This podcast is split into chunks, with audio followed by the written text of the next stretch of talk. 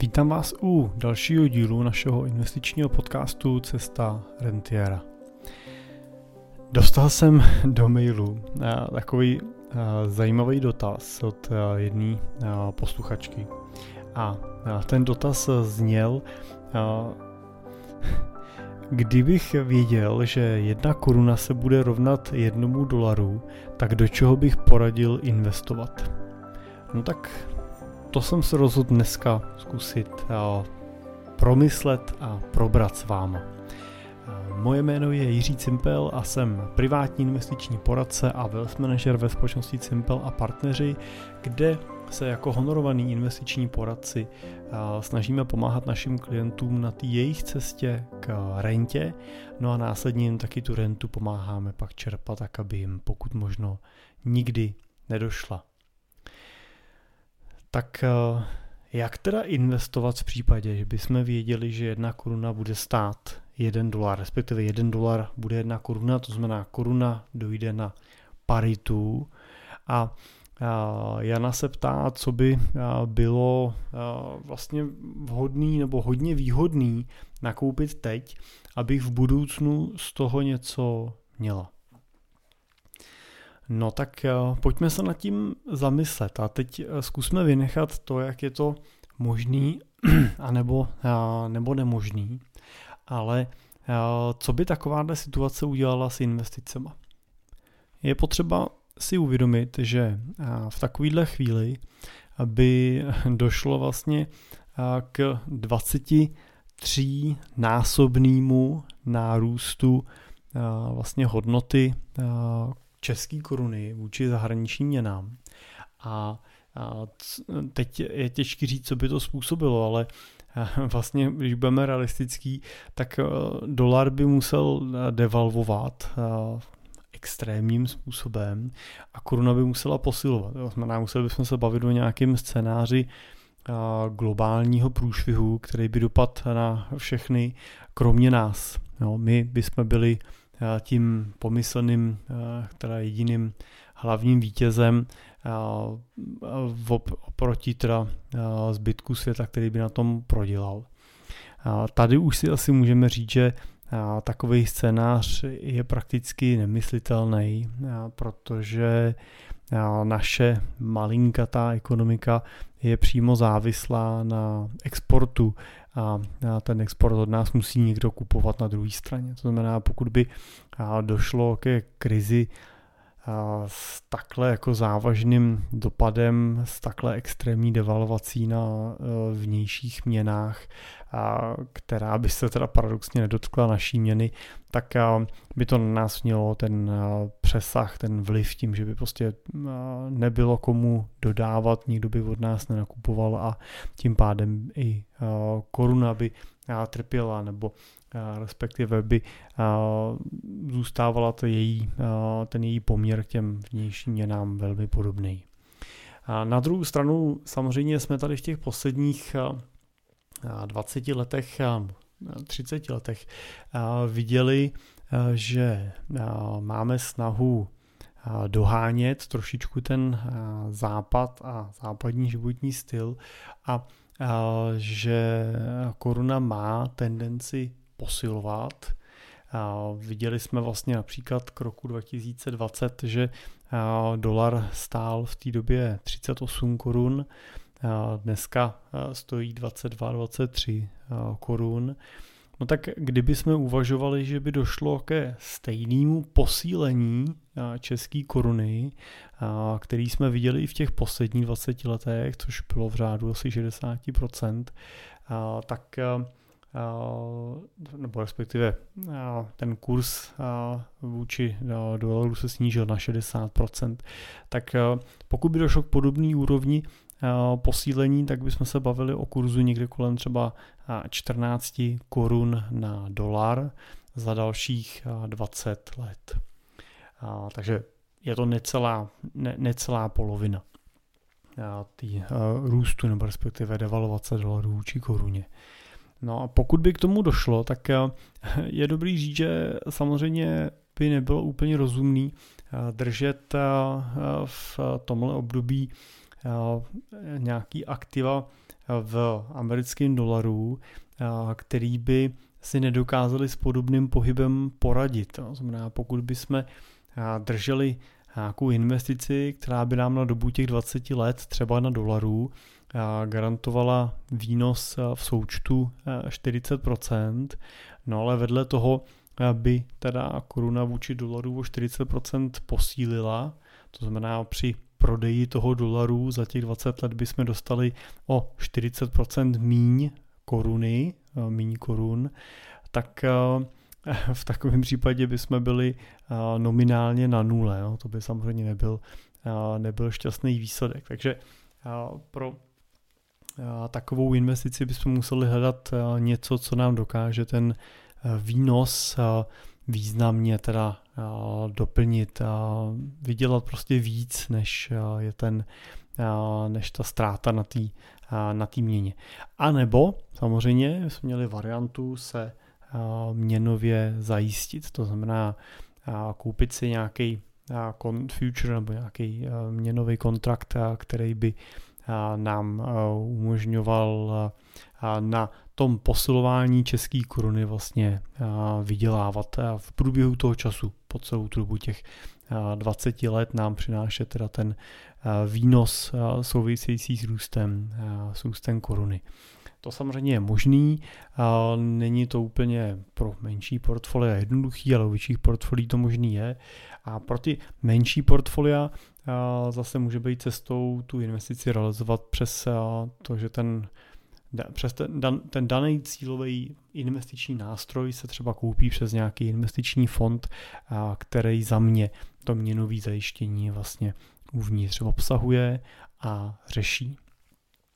No když se vrátím k tomu dotazu, pokud by došlo až k té úrovni toho, že by šla teda ta koruna na tu paritu s dolarem, no tak v takovém případě jsme opravdu museli hledat produkt, který by nám za těch 20 let, nebo nástroj, který by nám za těch 20 let ten výnos přines vlastně 23 krát větší, protože vlastně Dneska bychom ten dolar nakoupili za 23 korun a kdyby jsme ho zase zpátky prodali, tak bychom dostali 23 korun, ale pokud by teda došlo na paritu, do, dolar by devalvoval, snížil by tu svoji hodnotu vůči koruně, no tak a bylo by to na koruně, tak bychom prostě dostali z těch 20 let za 1 dolar, ne 23 korun, ale 1 korunu.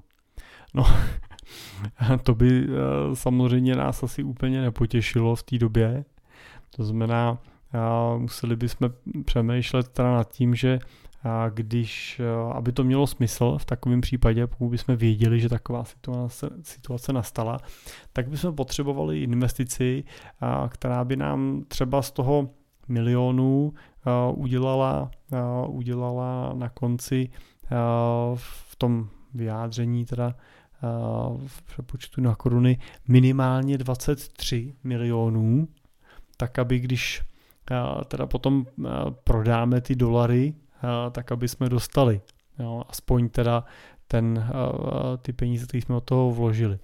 Jo, tak aby když bychom dneska obrazně řečeno teda koupili za 23 milionů korun, bychom koupili 1 milion dolarů, tak pokud bychom ten milion dolarů nezainvestovali a ta parita na měně by došla, to znamená stála by koruna dolar, nebo dolar by stál jednu korunu za těch 23 let, tak bychom v takovém případě místo, místo, toho, místo toho, že bychom za milion dolarů dostali 23 milionů korun, tak bychom dostali za milion dolarů 1 milion korun, jo? to by bylo samozřejmě devastující pro to portfolio.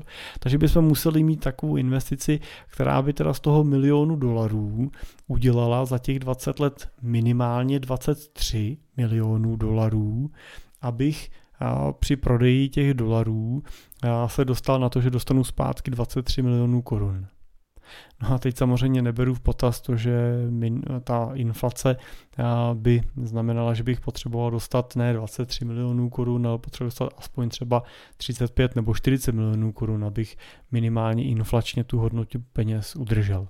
No a, a mám obavu, že a, najít takovou investici, už bychom asi museli hledat víc nějakou spekulaci než investici v takovém případě. Něco jako kde bychom trošku vyhráli, vyhráli v loterii, jo, protože přece jenom udělat 20, 20 let 23 násobek je dost těž, jako těžký si představit nějakým jako jistým nebo predikovatelným modelu. Kdybych to převedl na roční bázi, tak by to znamenalo mít investici, která ponese těch 20 let výnos 16% ročně. No. Jako samozřejmě, že není nemožný takovýho výnosu dosáhnout na roční bázi, to jsme viděli konec konců v loňském roce, třeba u akcí, ale dosahovat to na průměrný roční bázi po dobu 20 let už minimálně z pohledu toho bezpečně diverzifikovaného širokého portfolia i třeba jenom akciového by byl trošku vabank. Tak co tím chci říct? No chci tím říct, že v případě, že bychom uvažovali nad paritou koruny vůči dolaru, teda koruna rovná se koruna, jedna koruna rovná se jeden dolar, tak by se nám v podstatě nevyplatilo investovat do amerických aktiv. V takovémhle případě, když si to převedete k té realitě, tak když bychom se na to dívali z pohledu teda zahraničního, no tak by stačilo držet českou korunu na účtu a za těch 20 let se přestěhovat do Ameriky, protože si tam za to budu moct žít a žít asi líp, než bych si žil tady protože vlastně ta koruna vůči dolaru by se nám vlastně o těch 16% ročně zhodnocovala. A stejně tak by to asi udělala velká část teda Američanů, že by zainvestovali peníze do české koruny, nechali to v ní ležet, protože prostě by jim by si tím chránili svoje prostředky, ani by nemuseli vlastně nikde investovat a vydělávali by 16% ročně. Tak, No a to už je zase ta otázka toho, co by se vlastně jako dělo, kdyby se tohle dělo, nedocházelo by k nějakému vyrovnávání těch kurzů a tak dále. Zároveň si musíme realisticky říct, že první, kdo by proti takové věci okamžitě jako vystupoval, by byla Česká národní banka, protože samozřejmě posilující kurz na koruně je atraktivní pro nás jako domácnosti, protože se nám tím zlevňuje dovoz a bohatneme z pohledu teda světa, no ale je samozřejmě negativní pro nás jako exportéry, protože se stáváme dražšíma pro ten svět jako takový. Takže dá se předpokládat, že v takovém případě by Česká národní banka intervenovala na českou korunu, to znamená srážela by kurz české koruny směrem dolů. Takže a to, to se zase dostáváme teda už k nějaký jako praktičnosti toho dotazu nebo k, reali, k reálnosti takové situace, která podle mého názoru jako reálná není. Ale když samozřejmě asi dnešní svět nás neustále přesvědčuje o tom, že nereálný není nic a to, co jsme považovali za jistý, se může stát v krátkém okamžiku velmi nejistým. Tak, takže pokud bychom chtěli s takovýmhle pohledem investovat do zahraničních aktiv a kupovat aktiva v dolaru, což jako z dnešního pohledu je pro nás jako investory velmi atraktivní, protože prostě ten trh je velký, výběr akcí třeba je velký, růst toho trhu je větší, než zažíváme v Evropě a tak dále.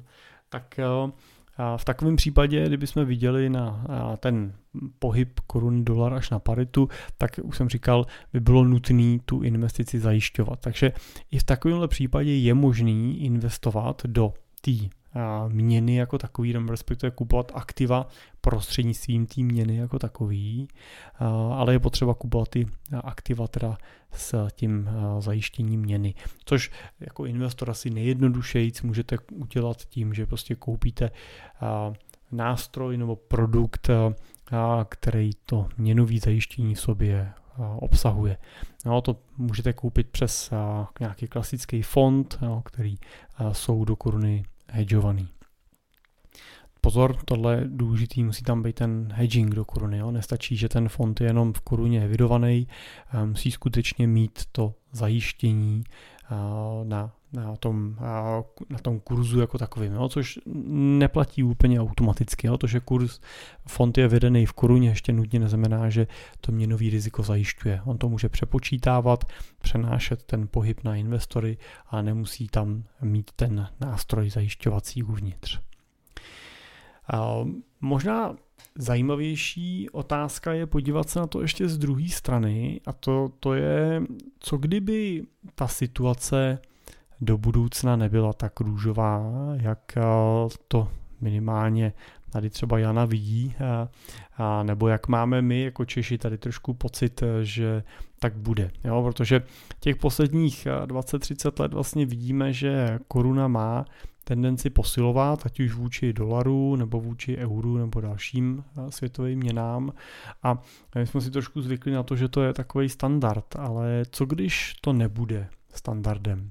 Co když eh, se budeme dívat eh, v dalších letech na to, že eh, koruna třeba ztrácí na atraktivitě a že vlivem například tady východního vlivu nebo nějakých nedořešených konfliktů na východ od nás a bude ten náš region méně atraktivní a, budeme vidět naopak třeba devalvaci české koruny, oslabování české koruny jako takový a, třeba se nám koruna dostane zase zpátky na úroveň třeba přes 30 korun za dolar.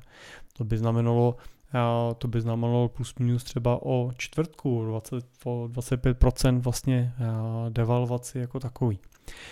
Co, to, co by to znamenalo pro nás? Znamenalo by to to, že pokud bychom chtěli za tu naší korunu nakoupit dolary za třeba těch 20 let od teďka a ten dolar by stál třeba 30-32 korun, no tak bychom najednou museli zaplatit o 25% eh, víc vlastně za ten dolar, koupili bychom si toho o 25% míň.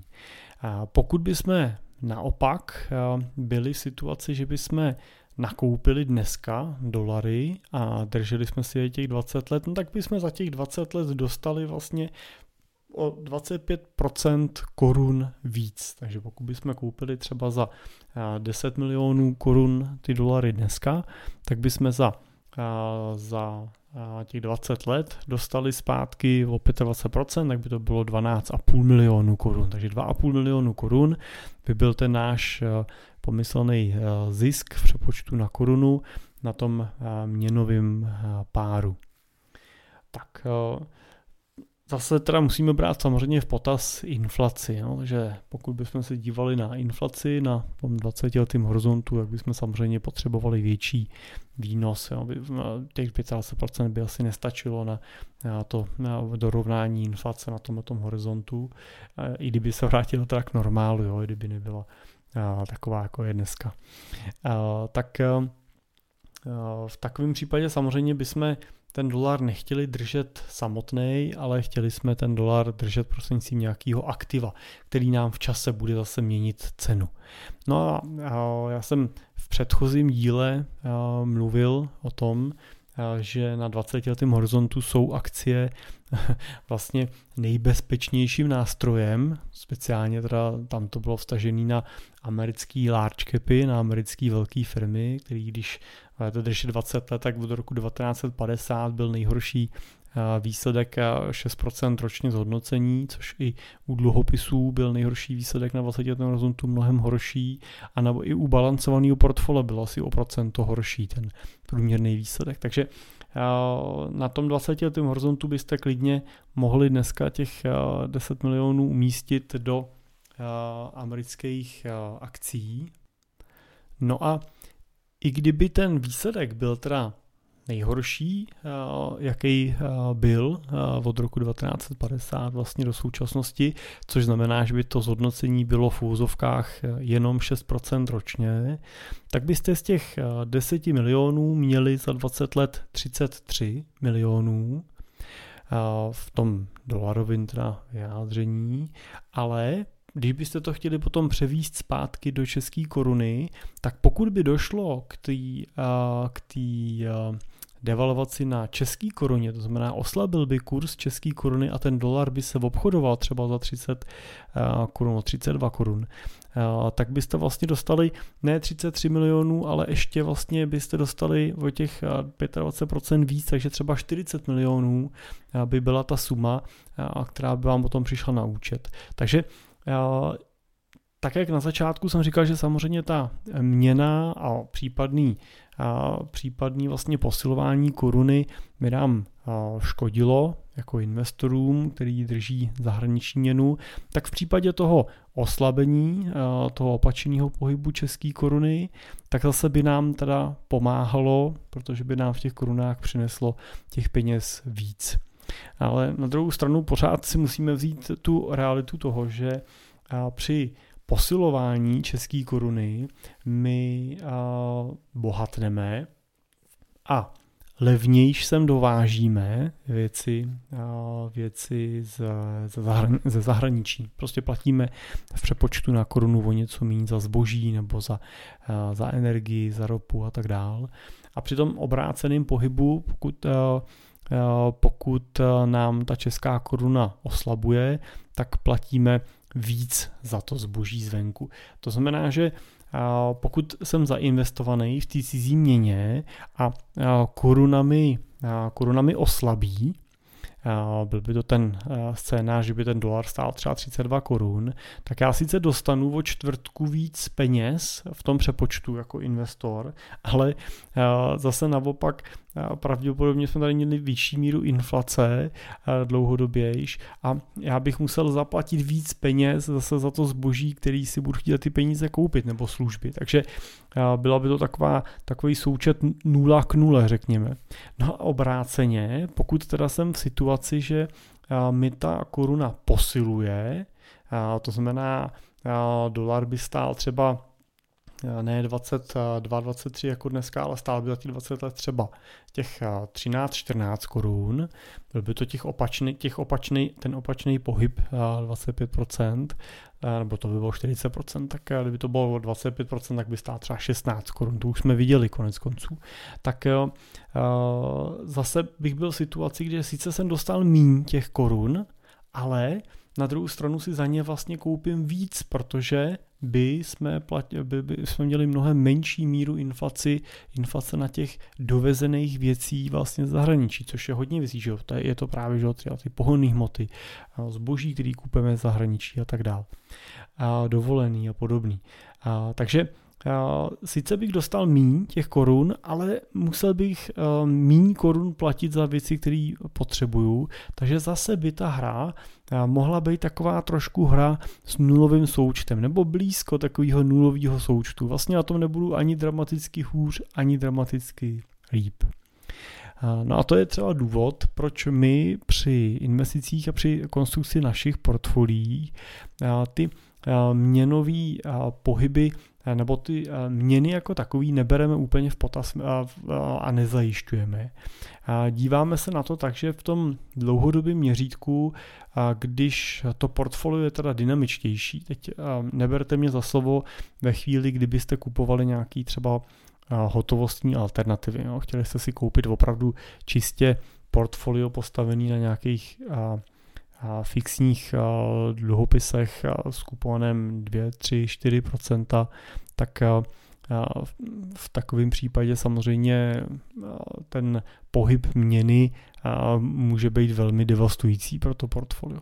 Pokud ale pracujete s portfoliama našeho typu, kdy naši klienti jsou buď budoucí, anebo současní rentiéři, to znamená, i když už jste současným rentierem, tak se pořád na to svoje investiční portfolio díváte s dlouhým časovým horizontem. I když je vám dneska 60 let a chcete čerpat rentu, tak tu rentu chcete čerpat dalších třeba 20 let, 30 let a možná přemýšlíte i v horizontu mezigeneračním, to znamená, že chcete, aby třeba tu možnost ten majetek čerpat nějakým způsobem měli i vaše děti a třeba i jejich děti a tím se dostáváme na výhled prakticky třeba i ve 100 letech. A proto my si v těch našich portfoliích můžeme dovolit být dynamičtější, takže ty naše portfolia jsou stavěný tak, aby nesly výnos 5 až 10% ročně podle míry dynamiky takového portfolia. A tohle už je portfolio, který si v dlouhodobém měřítku dokáže podle těch našich zkušeností a i našich třeba backtestů, který jsme dělali delší dobu zpátky, kde jsme započítávali v těch výnosech přepočet do české koruny a počítali jsme i s dobama, kdy stál ten dolar třeba 40 korun, tak i vlastně přes toto portfolio v přepočtu na korunu neslo výnos, když budu brát to naše nejčastěji používané Nobelovo portfolio, tak neslo výnos 7 až 8% ročně v tom, v tom vyjádření, teda nominálním. Takže Takový portfolio si vlastně evidentně dokázalo bez větších problémů s tím měnovým párem poradit, protože těch 8% neslo i pro klienta, který ten dolar nakupoval kdysi za těch, za těch 40 korun. Jo, a dneska stojí 22, jo, že řekněme, že stojí dneska necelou půlku. Takže Takovýhle, u takového portfolia se podle mě názoru obávat nemusíte a můžete ho klidně koupit v tom dolaru, nemusíte měnu zajišťovat. Ono to má ještě ten aspekt právě toho, že když tu měnu zajistíte, tak eh, na sebe přenášíte nejenom ten, nejenom ten efekt pozitivní, to znamená efekt eh, toho, že eh, ta měna bude bude posilovat a vám to teda bude přinášet nějaký dodatečný výnos do portfolia. No ale samozřejmě přinášíte sebou i ten opačný efekt negativní, pokud by měna oslabovala, tak vy budete teda na té daný nějaký forexový pozici realizovat ztrátu. To znamená, že vy zase nebudete participovat na tom, že ta měna oslabuje. A to si myslím, že je škoda, protože velké množství našich klientů, dokonce prakticky všichni naši klienti, eh, definují zadání eh, z té těch svých investic takže většinou v tom duchu, že už bohatý jsou a nepotřebují být díky investicím ještě bohatší, ale chtějí, aby vlivem svých investic nechudli, aby ty investice zajišťovaly to, že budou udržovat hodnotu toho majetku na míře, na který jsou a plus jim budou umožňovat z toho majetku čerpat vlastně ty benefity, čerpat ta rentu, aniž by museli ten majetek ubírat, aniž by ho aniž by hodnotu toho majetku museli v čase snižovat. A to znamená, aby mohli žít z výnosů. No a jedním z těch bezpečnostních prvků, jedním z těch diverzifikačních prvků, který v tom portfoliu stavíme, je přesně to vyvíst ty prostředky tak, aby byly nezávislí na tom dění v České republice. A tam už přesně potřebujete koupit teda zahraniční aktiva, ideálně na zahraničním účtu a koupit je v zahraniční měně bez toho, aniž by se tam vytvářeli nějakou kotvu, teda měnového zajištění na českou korunu. Takže proto my portfolia typicky měnově nezajišťujeme. Ale znova opakuju, musíte se na to dívat teď tím pohledem toho našeho investora, to znamená toho současného nebo budoucího rentiera s dlouhým investičním horizontem, kvalitním, velmi kvalitním investičním plánem, který počítá s různýma scénářema, s různýma situacema, který toho klienta velmi dobře vzdělává a emočně připravuje na různý, různý scénáře. A klient je vlastně koncentrovaný ne na výnos portfolia na 12-měsíční bázi, ale je koncentrovaný na plnění nebo neplnění jím definovaných cílů po té cestě. To znamená třeba toho, jestli má jistotu, že si bude moct rentu vybrat v jakýmkoliv případě. A přesně pro tenhle ten typ investorů vlastně jsou ty naše portfolia, ty naše strategie stavěný. Tak, to byl takový trošku filozofický díl, teda možná ani ne filozofický, jako technický. Pokud to byla nuda, tak se omlouvám, ale určitě chci poděkovat posluchačce Janě za tenhle velmi jako zajímavý uh, dotaz, takový jako konstruktivní a samotný ho mě donutil si udělat pár kalkulací a, úvah k tomu tématu, tak tak doufám, že i u vás ten, ten, i pro vás ten, ten můj myšlenkový výplot byl k něčemu dobrý. A pokud ne, tak příští díl, který připravujeme, je díl s naším právníkem Michalem Míškem na téma jak na dědictví, tak doufám, že bude případně praktičtější a zajímavější. Tak díky za pozornost a budu se těšit už za pár dní, už ve čtvrtek zase naslyšenou.